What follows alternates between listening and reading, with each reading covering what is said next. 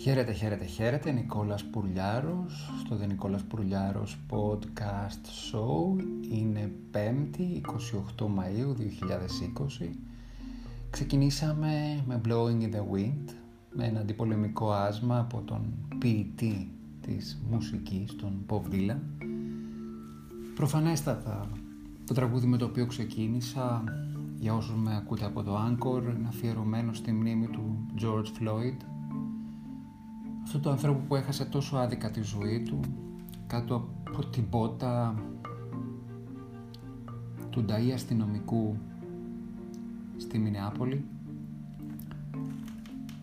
Η Αμερικανική μεγαλούπολη όπως είναι λογικό φυσικά αυτή τη στιγμή βρίσκεται σε ένα βρασμό. Ένας άνθρωπος έχασε άδικα τη ζωή του από κάποιον που οι μέχρι στιγμής πληροφορίες λένε ότι πίστευε στην επικυριαρχία των Λευκών, πίστευε στη φιλετική ανατολότητα των Λευκών. Υπάρχουν διάφορες θεωρίες, δεν ξέρω τι ακριβώς είναι αλήθεια ή όχι, ότι είναι πολύ κοντά στην δομή διακυβέρνησης Τραμπ και ότι ήταν ο παδός και είναι ο παδός του Let's Make America Great Again με το γνωστό φιλετικό ρατσιστικό πρόσημο.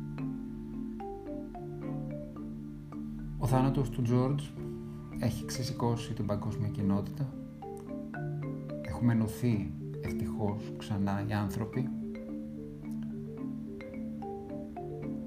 Μέχρι και το περιοδικό Time έβγαλε σε έκδοση του εξώφυλλο τις ε, αναταραχές που υπάρχουν στη Μινεάπολη θυμίζοντας ότι δεν είναι η Αμερική του 1968 που υπήρξε αντίστοιχος αναβρασμός της ε, μεσοδυτικές αμερικανικές πολιτείες, όχι μόνος μεσοδυτικές, παντού νομίζω ήταν και στο, η έδρα, η βάση ήταν το Detroit, αλλά είχαν ξεσπάσει παντού.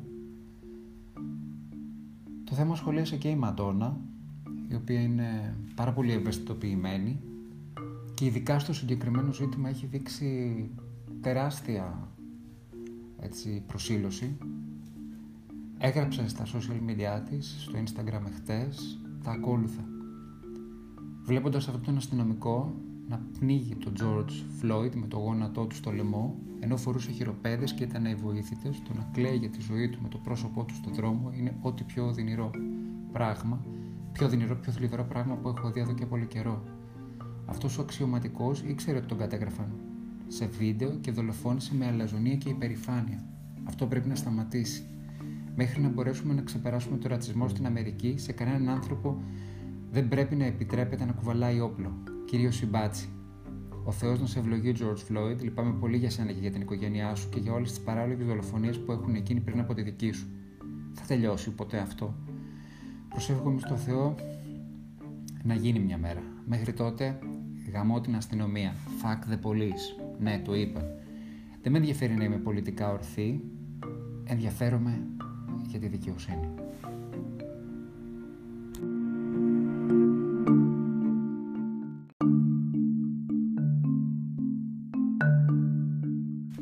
Συγκλονιστικός ο Bob Dylan, ακόμη και στο Knocking on Heaven's Door και αλήθεια είναι ότι και μέσα από την έτσι, προσωπική μου απώλεια που έχασα τη γιαγιά μου σε μεγάλη ηλικία και την αγαπώ πάρα πολύ και τη σκέφτομαι πάρα πολύ γιατί οι μέρες που ακολουθούν πάντα είναι λίγο πιο περίεργες.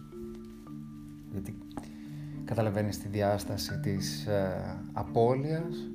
Εύχομαι και ελπίζω την πόρτα του παραδείσου να χτυπάει και ο George Floyd.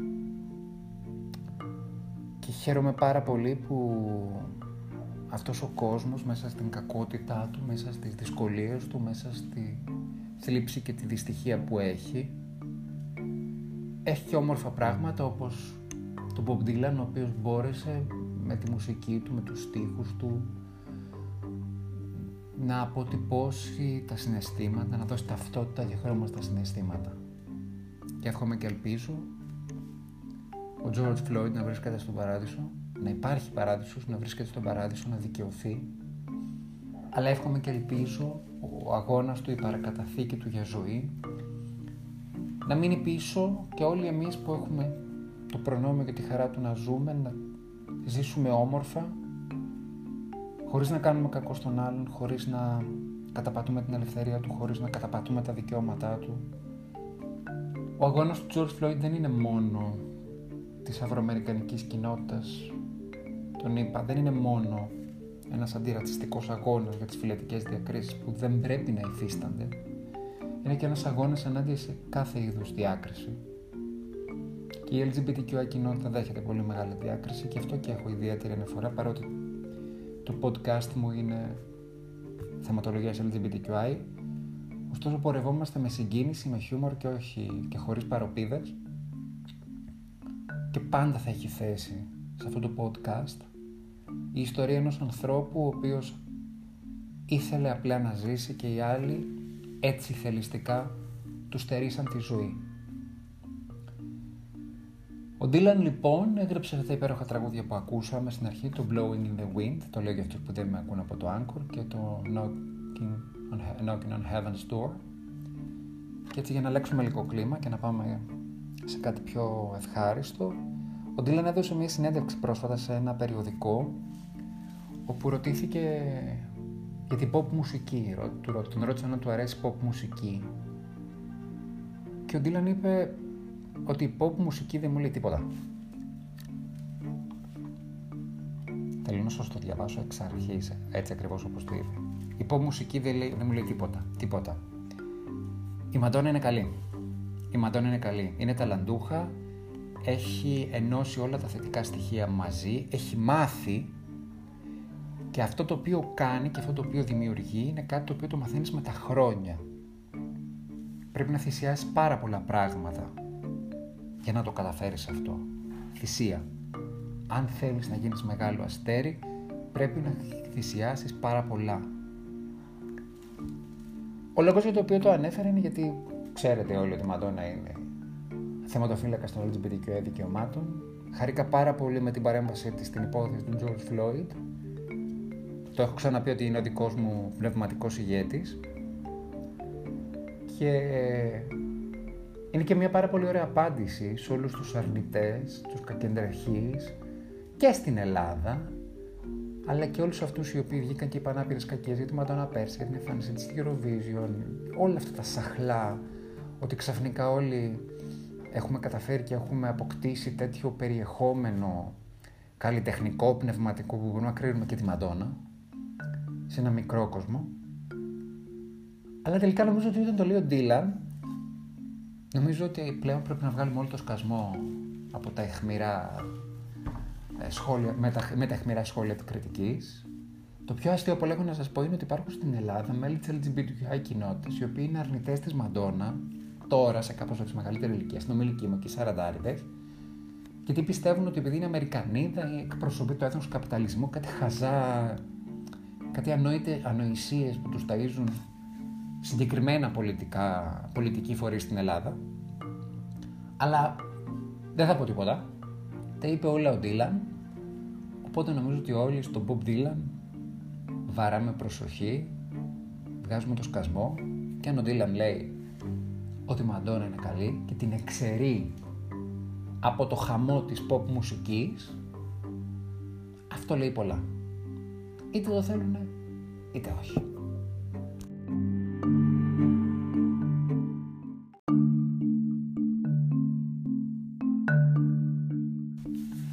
Μία από τις πιο ευχάριστες ειδήσεις που έχει και η ελληνική επικαιρότητα, επιτέλους βρέθηκε ελληνική επικαιρότητα στο κομμάτι της LGBTQI δισεογραφίας, είναι ότι το Jason Αντιγόνη Δούση, αυτό το γνωστό πρόσωπο στην ελληνική LGBTQI κοινότητα, δέχθηκε πρόταση να διαγωνιστεί στο talent show μοντέλων του Star, το GNTM Greece Next Top Model. Και το πρωί κάνοντας ένα zapping, είδα συνέντευξη του Jason Αντιγόνη και δεν το απέκλεισε. Και επειδή εκτιμώ πάρα πολύ αυτό το άτομο, έχουμε διαφορετικές πολιτικές απόψεις, αυτό είναι δεδομένο, αλλά μου αρέσει πάρα πολύ η μαγιά που κουβαλάει, μου αρέσει πάρα πολύ το, το πάθος με το οποίο αγωνίζεται και προσπίζει και υπερασπίζεται τα δικαιώματά του και τα διεκδικεί. Και έχει κατά τη γνώμη μου όλες τις προδιαγραφές να διαγωνιστεί γιατί έχουμε και λίγο λάθος ιδέα στην Ελλάδα περί του τι είναι modeling.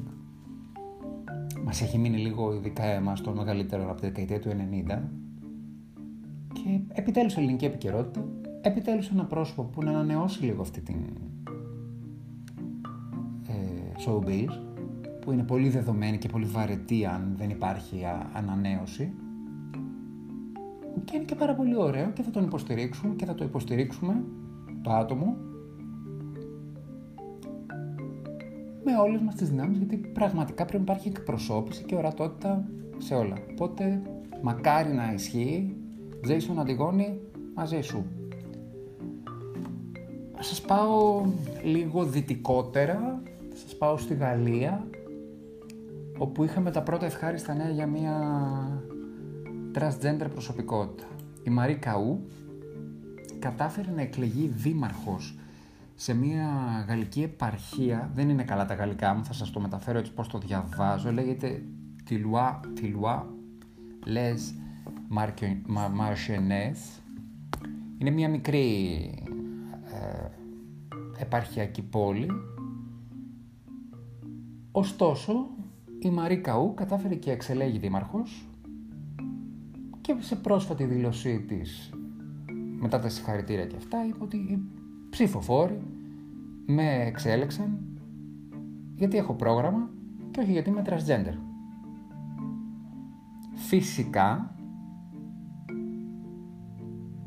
είναι πάρα πολύ σημαντικό και η ακτιβιστική transgender κοινότητα της Γαλλίας έβγαλε μια δήλωση που είπε ότι η ορατότητα των transgender προσώπων και ο αγώνας ενάντια στην τρασοφοβία πρέπει να έχουν τις ρίζες τους στην πολιτική υπευθυνότητα και στην πολιτική ορθότητα της ορατότητας που σημαίνει ότι οι πολιτικοί θα πρέπει να εκπαιδεύουν το κοινό, τον κόσμο, τους ψηφοφόρους στον άνεμο της αλλαγής. Και μακάρι να δούμε και εδώ κάτι αντίστοιχο. Δύσκολο ακόμα, γιατί έχουμε μια ιστορική καθυστέρηση. Αλλά παιδιά, η υπερηφάνεια μας δεν είναι μόνο το ότι καταφέραμε ας πούμε, να έχουμε μια καλή αντιμετώπιση μέχρι ώρας με τον COVID-19 ή ξέρω εγώ κάναμε πολύ ωραίους Ολυμπιακούς αγώνες ή μπράβο, κάναμε πολύ ωραίο Eurovision, κερδίσαμε το Euro. Δεν είναι μόνο εκεί. Θα χρειαστεί να αποδείξουμε και άλλα πράγματα. Και επειδή άλλοτε αρισκόμαστε να συμπλέουμε με κάποιες χώρες ότι είμαστε μεσόγειοι, είμαστε κοντά, λέμε παραδείγματος χάρη ότι έχουμε μια ειδική σχέση με την Ιταλία και η αλήθεια είναι αυτή. Στην Ιταλία, στο τρομέλο της Λομβαρδίας, πριν τη Μαρικαού, έχει εκλεγεί transgender δήμαρχος. Σε ένα χωριό 558 κατοίκων.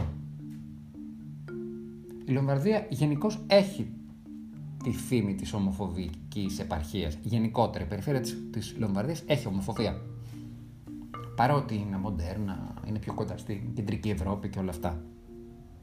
Ελπίζω λοιπόν αύριο να υπάρξει κάποιος ο οποίος θα μιλήσει ανοιχτά, θα κάνει outing πρώτα απ' όλα εν πάση περιπτώσει θα υπάρξει κάποιος ο οποίος θα πει ψηφίζω τον τάδε γιατί είναι καλός πολιτικός και γιατί είναι τρανς, είναι λεσβία, είναι ομοφυλόφιλος άντρας ή οτιδήποτε άλλο. Οπότε καλά είναι αυτά, αλλά όχι να είναι απλώς ειδήσεις στην τηλεόραση, στα έντυπα, στο, στα site ή να τα μεταφέρει κάποιος σε ένα podcast. Όταν έρθει η στιγμή, να είμαστε ανοιχτοί και να ψηφίσουμε έτσι.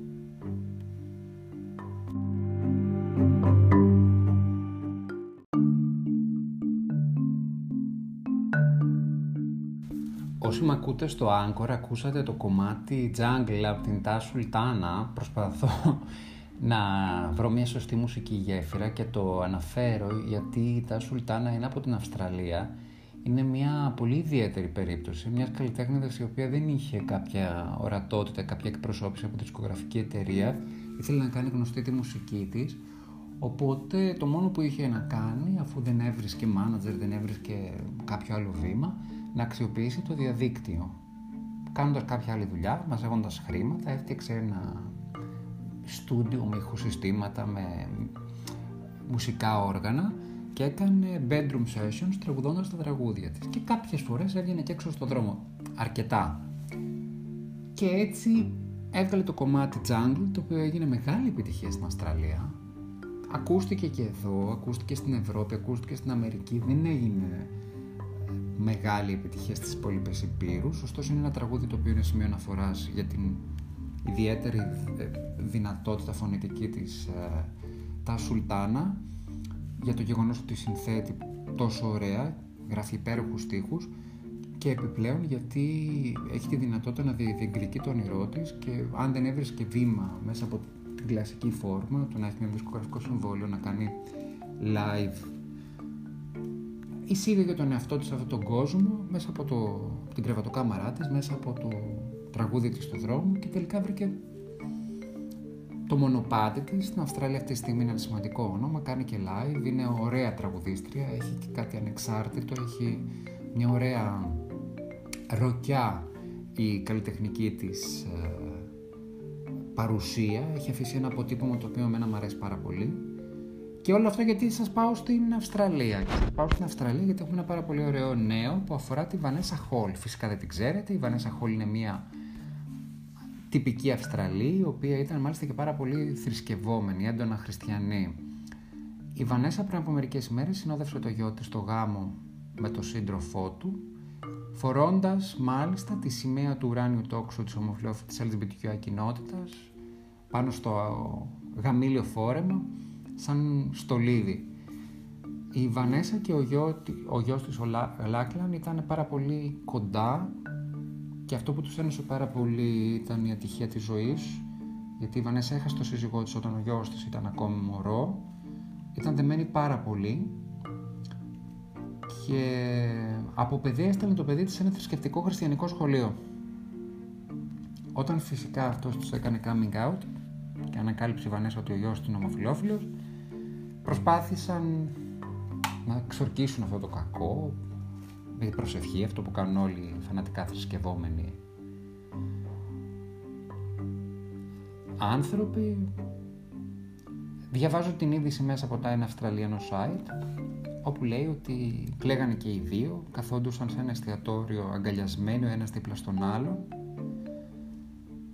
και προσέθεσε η Βανέσα, μετά το coming out του γιού της, και προσέθεσε η Βανέσα ότι αγαπούσα το γιο μου τόσο πολύ και δεν ήθελα να υπάρχει τίποτε που θα εμποδίσει αυτή την αγάπη. Ωστόσο ήμουν πάρα πολύ σκεπτική, έκανα πάρα πολύ προσευχή, έκανα πάρα πολύ προσευχή προσπαθώντας να βρω μία λύση. Ένα μεσημέρι αργά, και ενώ ήμουν αγωνατιστή και προσευχόμουν στο Θεό, εκείνη τη μέρα η προσευχή ήταν σαν να μην είχα ξαναπροσευχηθεί ποτέ, έτσι, έτσι ποτέ άλλοτε. Και είπα στο Θεό, ξέρεις ότι σε αγαπάω, ξέρεις ότι αγαπάω και το παιδί μου, το γιο μου. Δεν μπορώ να καταλάβω τι είναι αυτό το οποίο έρχεται και πρέπει να με κάνει να διαλέξω ανάμεσα σε σένα και σε εκείνον. Είναι και αν είναι αυτή η στιγμή κάτι αντίστοιχο με τη θυσία του Αβραάμ και του Ισάκ και πρέπει να το κάνω, πρέπει να σου πω ότι είναι πάρα πολύ οδυνηρό. Και σε παρακαλώ, αν πρέπει να το κάνω, δώσε μου ένα σήμα, πες μου κάτι. Και η Βανέσα ισχυρίζεται, δεν ξέρω κατά πόσο αυτό τη συνέβη, είναι μια εσωτερική ανάγκη, μια εσωτερική υποβολή, μια φωνή. Ισχυρίζεται ότι άκουσε μια φωνή στα αυτιά της να λέει «Εγώ απαρνήθηκα το γιο μου, όπως εσύ δεν πρέπει να το κάνεις». Χρειάστηκε να αρνηθεί και να θυσιάσει το γιο του ο Θεός για το καλό της ανθρωπότητας εννοούσα. Τέλος καλό όλα καλά, η Βανέσα αποδέχθηκε το γιο της όπως ήταν.